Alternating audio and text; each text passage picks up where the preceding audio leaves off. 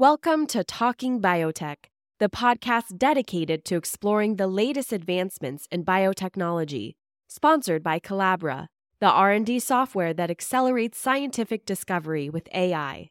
Each week, we'll dive into the latest innovations and discoveries with industry leaders and pioneers. Now, here's your host, Dr. Kevin Folta. Hey, everybody, and welcome to this week's Talking Biotech podcast by Colabra. And it's episode 399, if you're counting in this weekly series, and the last one of eight years in the weekly podcasts. I really appreciate those of you who download, listen, tell a friend, those who share it in social media, even those who retweet the notices of the new episodes every week. Thanks a lot for that. It really helps because that's how this pirate ship with no certain university affiliation continues to grow. So thank you very much for that. And today's episode is one to share because it counters an emerging disinformation narrative in animal health space. The folks that create disinformation around COVID and mRNA vaccines are witnessing a rapidly decaying spotlight, and their pandemic celebrity is waning along with its financially lucrative baubles of promoting conspiracy. There's one born every minute, right? We've seen the prominent personalities laterally slide into conspiracies around glyphosate and also around the next generation vaccines used in livestock. Now, targeting the technologies that keeps food abundant, safe, and affordable seems like a lousy idea, but it gets plenty of clicks and tweets.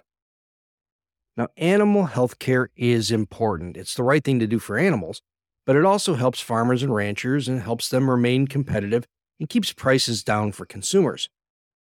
Vaccination is a critical part of animal health protection.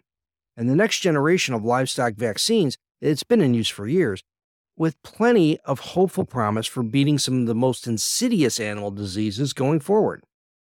So today's guest is no stranger to the topic as his family has been in the animal care and vaccine area for decades. We're speaking with Joel Harris. He's the CEO of Genvax. Welcome to the podcast, Joel. Great to be here, Kevin. Yeah, I'm really glad you're aboard. This is such an important topic, and there's so much bad information out there already. I wanted to make sure that people who are listening could hear from the experts about what this is and what it isn't. And so this way we can inform better and have them essentially deputized to go out and correct false information. So here we go. I, I guess the first best question is what's the current landscape of livestock vaccination? And what animals are currently vaccinated on a regular schedule and for what diseases? My first disclosure is that I, I am an economist and not a veterinarian. I, you know, luckily, I'm the son of two very talented and renowned veterinarians and PhDs, and, and I've been in the animal health industry my entire professional career. So, for people to understand that we, we've been vaccinating animals really since the 1800s. It's an important health tool. It's given us the ability to, to drastically improve health worldwide for animals. It's allowed us to eradicate certain diseases over time. And, and then also, I think, been able to be a good source for innovation in terms of, of public health as well. So, vaccines are available today in swine, cattle, other ruminants, poultry, and, and even aquaculture. Um, and there's several diseases that we currently vaccinate for across all livestock. Yeah, that's it's really an important not only an animal health measure but also a public health measure because some of these things are zoonotic. So that that's a really mm-hmm. important point too. What are some of the major diseases that are not currently treated? Because we know we hear all the time about oh and I should mention that I'm in an alternative recording situation today. We have a live audience of about 250 animals here, so you'll hear some uh, chickens and some turkeys and some dogs, maybe. So let me go back to this. So, with respect to those chickens, avian influenza, you know, massive problem and something that we have to be very careful with here with respect to biosecurity. And what are some of the diseases, maybe like avian influenza, that could use a vaccine that right now haven't benefited from these newer generation adaptable vaccines? Yeah, I mean, avian influenza is obviously a big concern. Another one that Genvax is focused on is African swine fever. So, one of the reasons we don't vaccinate for African swine fever currently in the United States is that it is not present in the United States. Um, but the other reason is is that there's not a well accepted approved vaccine for African swine fever. And this disease is is wildly contagious.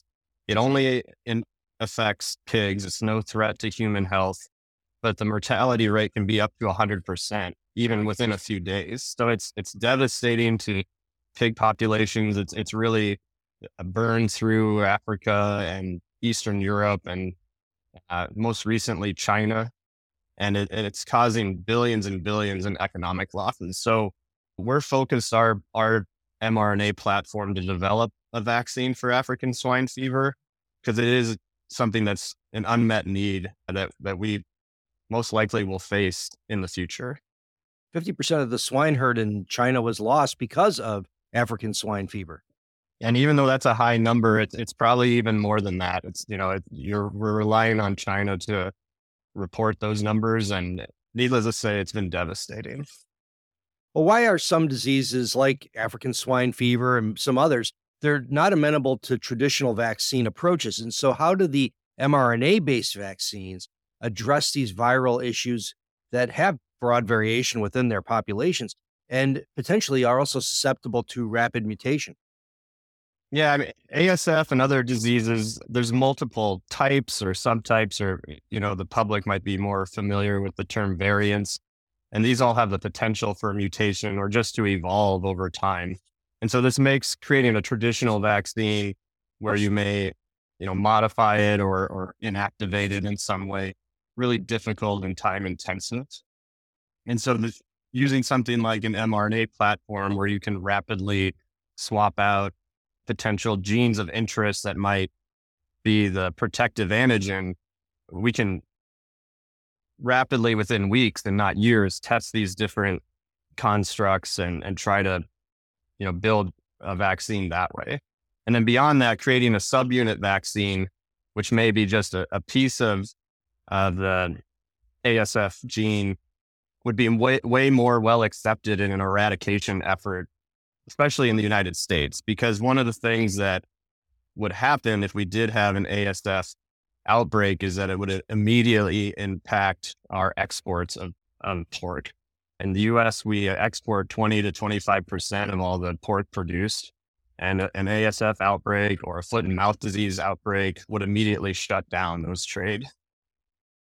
Yeah. So some companies that we saw during the COVID pandemic really had a jump start on the mRNA platform and all of its associated edges that uh, really went back a few years. It wasn't just something that spawned with the pandemic. And Harris Vaccines and the, the parent or grandparent company, I guess, of Genvax was really the maybe the good analog of that on the animal side. So, could you give me a little bit of history on Harris Vaccines and how the mRNA platform was an opportunity to investigate new types of vaccine approaches. Yeah, I mean, I mean, this is a this is actually a long, multiple decade year initiative. The Harris Vaccines was founded in 2006. My my father, Dr. Hank Harris, who was working at Iowa State University, was looking for a system to deliver unique genes of interest for a vaccine for a, for a swine vaccine called PRRS, which is porcine reproductive respiratory syndrome virus. And through his through his research and through one of his graduate students, Dr. Matt Erdman, they came upon a company out of the Raleigh Research Triangle Park called AlphaVax, which had started to commercialize a what's called a replicon particle. Sometimes it's referred to as a RNA particle vaccine but they were commercializing products in humans. And we built a relationship with their scientists.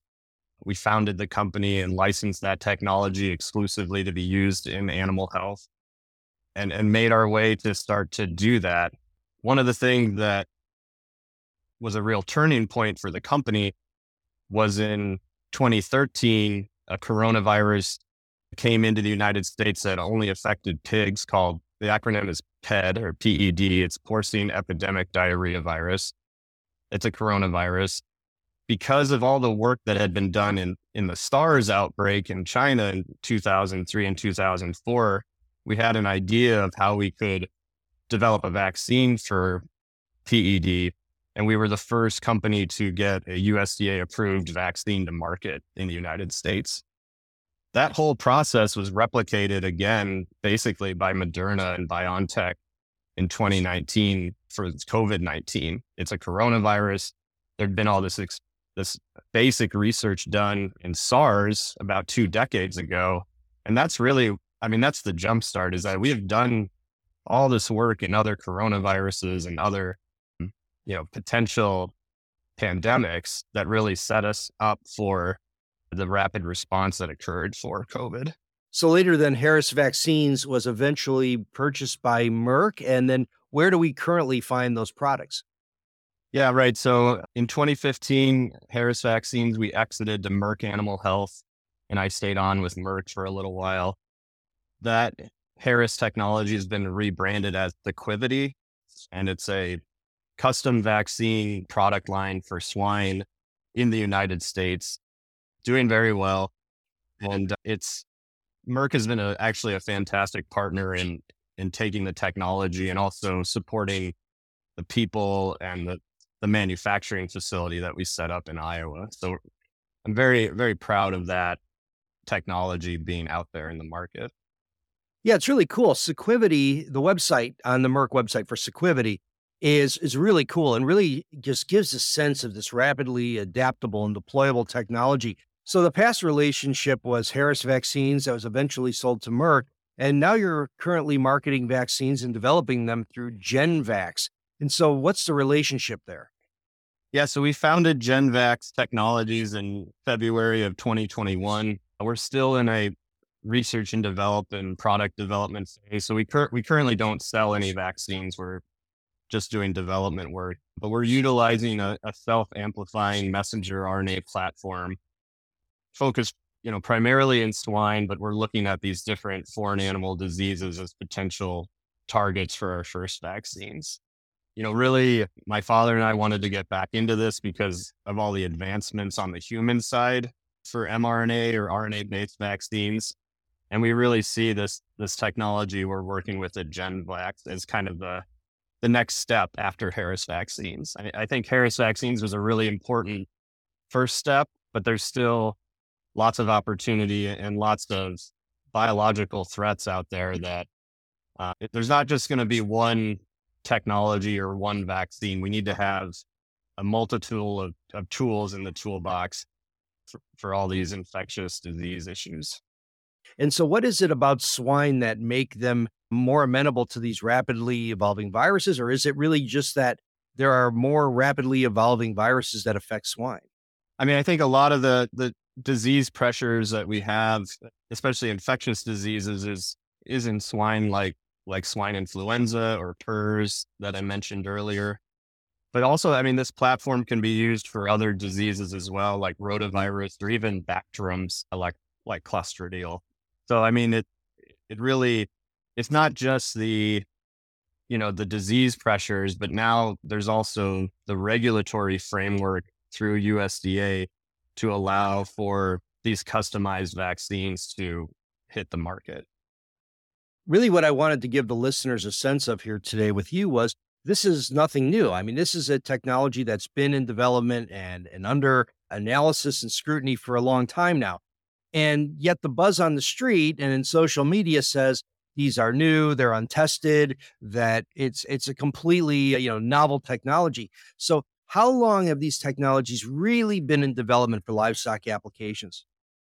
The replicon particle or RNA particle, you know, is a type of mRNA vaccine that's been approved since our first product was approved in 2012 for swine influenza. We then got subsequent approvals for PED in 2013. We got an avian influenza product approved in 2015.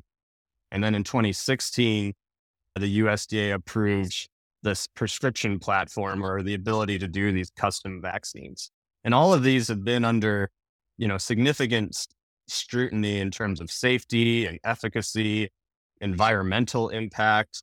There are mandatory withdrawal periods that are studied and utilized before a vaccine is approved. And so uh, it's uh, it, it goes under a pretty strict scrutiny under the USDA Center for Vet Biologics for a product to be used in the market. Well, you mentioned that there's an avian influenza vaccine that was approved back in what was it, 2015? And so why why hasn't that been more widely deployed? It, again, it goes back to well, there's several reasons for it, but the one I I point to is there's a concern about trade. So if you start vaccinating for a foreign animal disease like avian influenza, our trading partners will will all of a sudden start banning those exports to the or imports of U.S. poultry. I think you'll see in the industry that the, the broilers, you know, don't want those trade restrictions to happen, and they can repopulate a broiler production facility, you know, in a couple months or a matter of weeks. It's where you see the egg producers and the turkey producers, which can take, you know, six months or a year to repopulate a facility. They're the ones that would probably benefit more from a vaccine. So it, I mean, it's it's complicated. It's a political issue. It's a has to do with economics, and so the vaccine we got approved in 2015, along with a few other animal pharma companies, was stockpiled, but that was for the 2015 strain. And eh, like like swine influenza, avian influenza evolves and mutates. And so stockpiling vaccines for something that may be out of date or that you can't predict is going to happen is is really becoming maybe an antiquated approach and the, we talked a little bit about what kind of vaccines these are. And those of us who paid attention to the COVID pandemic, we saw these lipid coated nanoparticles. We've seen mRNAs that were introduced through viral vectors, but these are a little bit different. You've mentioned it a couple times already. Could you give us a little more insight as to what a replicon particle vaccine is? Replicon particle is a system where you have the, the messenger RNA or the replicon and so this is this is the part where you insert your, your gene of interest for the antigen you're trying to express. And then you have the delivery system, which which encodes that replicon. And so that delivery system, the particle, is what is basically then what the vaccine is. So it's not a lipid nanoparticle. It's it's really utilizing these alpha viruses, the non-structural and structural proteins. They're to deliver the, the messenger RNA, which will then deliver the instructions to make the antigen for what you're trying to vaccinate against. No, very good. So it's a little bit different than what people have been talking about in other areas, even though there are some other examples of these of the what we can think of now as traditional mRNA vaccines, which are being developed for animals. So lots of good things happening on many levels. So we're speaking with Joel Harris. He's the CEO of Genvax Technologies. And this is the Talking Biotech podcast by Colabra. And we'll be back in just a moment. This episode is brought to you by Colabra, the data monitoring platform designed to reveal research insights and streamline reporting across your organization. With Colabra, you'll gain a comprehensive view of your research workflows simplifying scientific IP governance, compliance, and analysis. Visit Colabra.app to learn how you can transform your research process today. C O L A B R A dot A P P. And now we're back on the Talking Biotech podcast by Colabra. And we're talking to Joel Harris. He's the CEO of Genvax Vaccines. And we're speaking about the newest suite of modalities that are being used to vaccinate animals using next generation vaccine technologies. And maybe we should look at some of the big success stories because on the podcast, we've talked about PRRS, we've talked about lots of different animal diseases over the last eight years. And specifically with respect to Harris vaccines, what were some of the big success stories of these technologies? The biggest thing was that when we first started Harris vaccines, there wasn't a regulatory framework, you know, to even approve not just our technology, but really a lot of these up and coming novel vaccine technologies.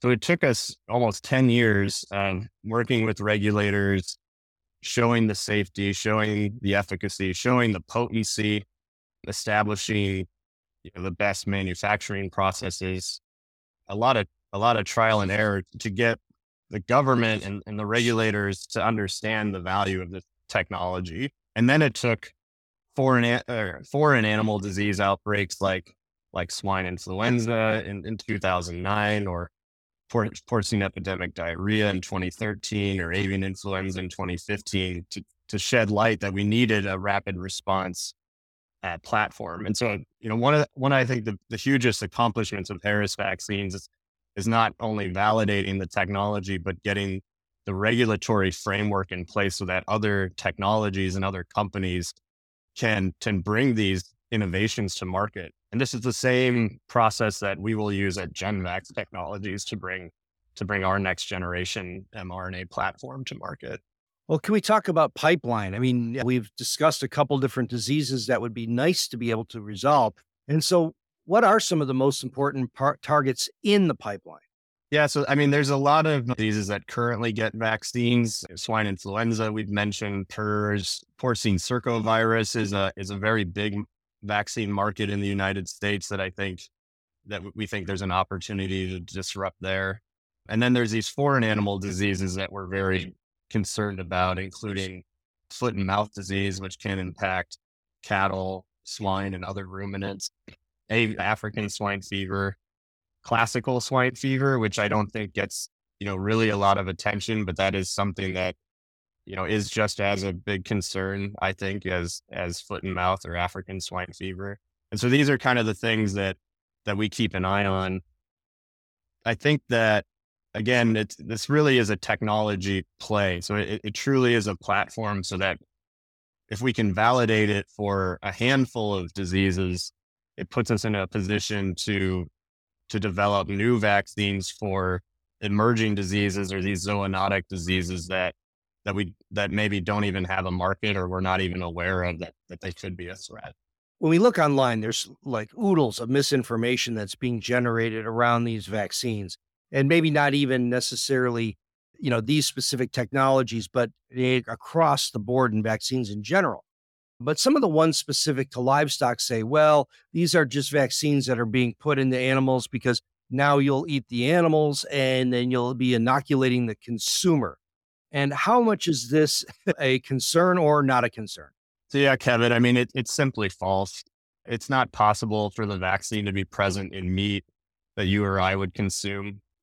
The half lives of these components of RNA based vaccines is very short, you know, too short to ever be present in meat that makes its way to the grocery store. You know, enzymes are present in cells and also in the blood that rapidly degrade the components of RNA ba- based vaccines into small, naturally occurring molecules that aren't toxic or even capable to have any negative human related effects. Um, RNA is very fragile and sensitive and degrades rapidly all around us. So, having said that, you know, the misinformation in your question is re- very concerning conspiracy theories or this nature can have a negative consequence on the ability to prevent and control diseases in livestock, which can turn, you know, be devastating economic effects on producers and consumers. I mean, the again, as in as the son of veterinarians, they're very focused on herd health, you know, judicious use of antibiotics and and making sure that the animals are are productive. So there's there's a lot of forethought that goes into these herd health plans. And I, I would just encourage producers out there that that have questions to continue to work with their bird health professionals, their veterinarians, their nutritionists, because these real these these folks work really hard and have a passion for you know helping out producers and and animal welfare. And it's a really good point. I mean, this is all about animal care and animal health. And as a guy who's worked with mRNA for 35 years, and I I swear at the stuff because you got to keep it cold, you got to treat it right. If you look at it funny, it falls apart. And right. there's no way it's going to survive in a a piece of meat in a grocery store for, you know, however long that is. And so this, all of those seem like non-issues. But one of the silver linings of the COVID pandemic was that at least brought some of these new technologies to the fore in terms of public discussion. So was it, uh, you know, is the net effect a good thing or a bad thing with respect to discussion of these new technologies? Yeah, I mean, I, I mean, I want to be clear that obviously that you know the COVID pandemic wasn't a good thing. It you know it didn't introduce any alternative technology. All of all of these technologies utilized had either partly been developed by companies we worked with at Harris Vaccines or what we had shown through our vaccine development at Harris Vaccines or or stuff that even predates us. And so, you know, I believe that. So I, I agree with you on the fact that the awareness has been a good and a bad thing, because in in 2012 I had a hell of a time explaining to investors and customers and uh, the general public, you know, what we were trying to do. And now everybody off the street knows what an mRNA vaccine or, or they think they know what it is. Um, but I truly believe that RNA based vaccines would have gathered momentum without COVID. I think COVID, just like other industries or other technologies, advanced things very quickly. And so so yeah, I mean, it's it, it's a double edged sword for sure. And along that line, how can livestock farmers and ranchers, maybe even national organizations, really help build the public discussion of these technologies in a favorable way so that as they're introduced, they don't cause public panic and don't give fuel to the disinformation machine? Well, yeah, I mean, I mean, we talked a lot about, you know, scientifically how safe these RNA based vaccines are. But even even with that, there is these regulatory things in place like withdrawal periods, which you know, as a as a scientist or other groups may be like, well, why do you even need to do that? Well, we do that for that assurance, right? I mean, we do these these studies to show safety and show efficacy, you know, to to and have that USDA stamp of approval to give customers and consumers that, you know, that self of safety or whatever you want to call it, security. And then, I mean, I would point to the fact that the National Cattlemen's Beef Association, the National Pork Producers Council are working, you know, to build the, you know, the, the data and the narrative on how these mRNA vaccines are safe. They've been around for decades. They've been used for decades. We, we feel very comfortable about it and they're and they're advocating for legislation, especially around the farm bill, to support the national vaccine stockpile, to support other veterinary countermeasures against foreign animal diseases and preparedness, and to work with the di- the different national animal health diagnostic labs. So so those associations understand the the value of vaccines and other health measures and so I think along with them, and again, your vet, your nutritionist, I mean, these are all should be all trusted sources of information. Very good. And if listeners wanted to learn more about GenVax, where would they look online or social media? Yeah, so we're just www.genvax, the G E N V A X.com. And we're on Twitter at, at GenVax Tech and then also on, on LinkedIn. And yeah, so we're again we're in the R and D stages, but moving right along. Yeah, well, thank you very much. So, Joel Harris, thank you very much for joining me on today's podcast. Best wishes going forward, and please feel free to contact me and use this platform whenever the next big breakthrough comes through, because this is so important, and I I, I can't underscore enough how important it is towards food security, but also animal welfare and also keeping our farmers in business. So, thank you very much for your time today. Thanks for having me, Kevin. And really, that's the big point. These are vaccines that have so many potential benefits for animals, for farmers, for the consumer. It is so critical that we understand what these are and what they aren't, and freely and frequently combat disinformation when we find it. It's very important for us to have all modalities and all tools on the table if we're going to take on the next generations of animal and human disease. This is a Talking Biotech podcast, and we'll talk to you again next week.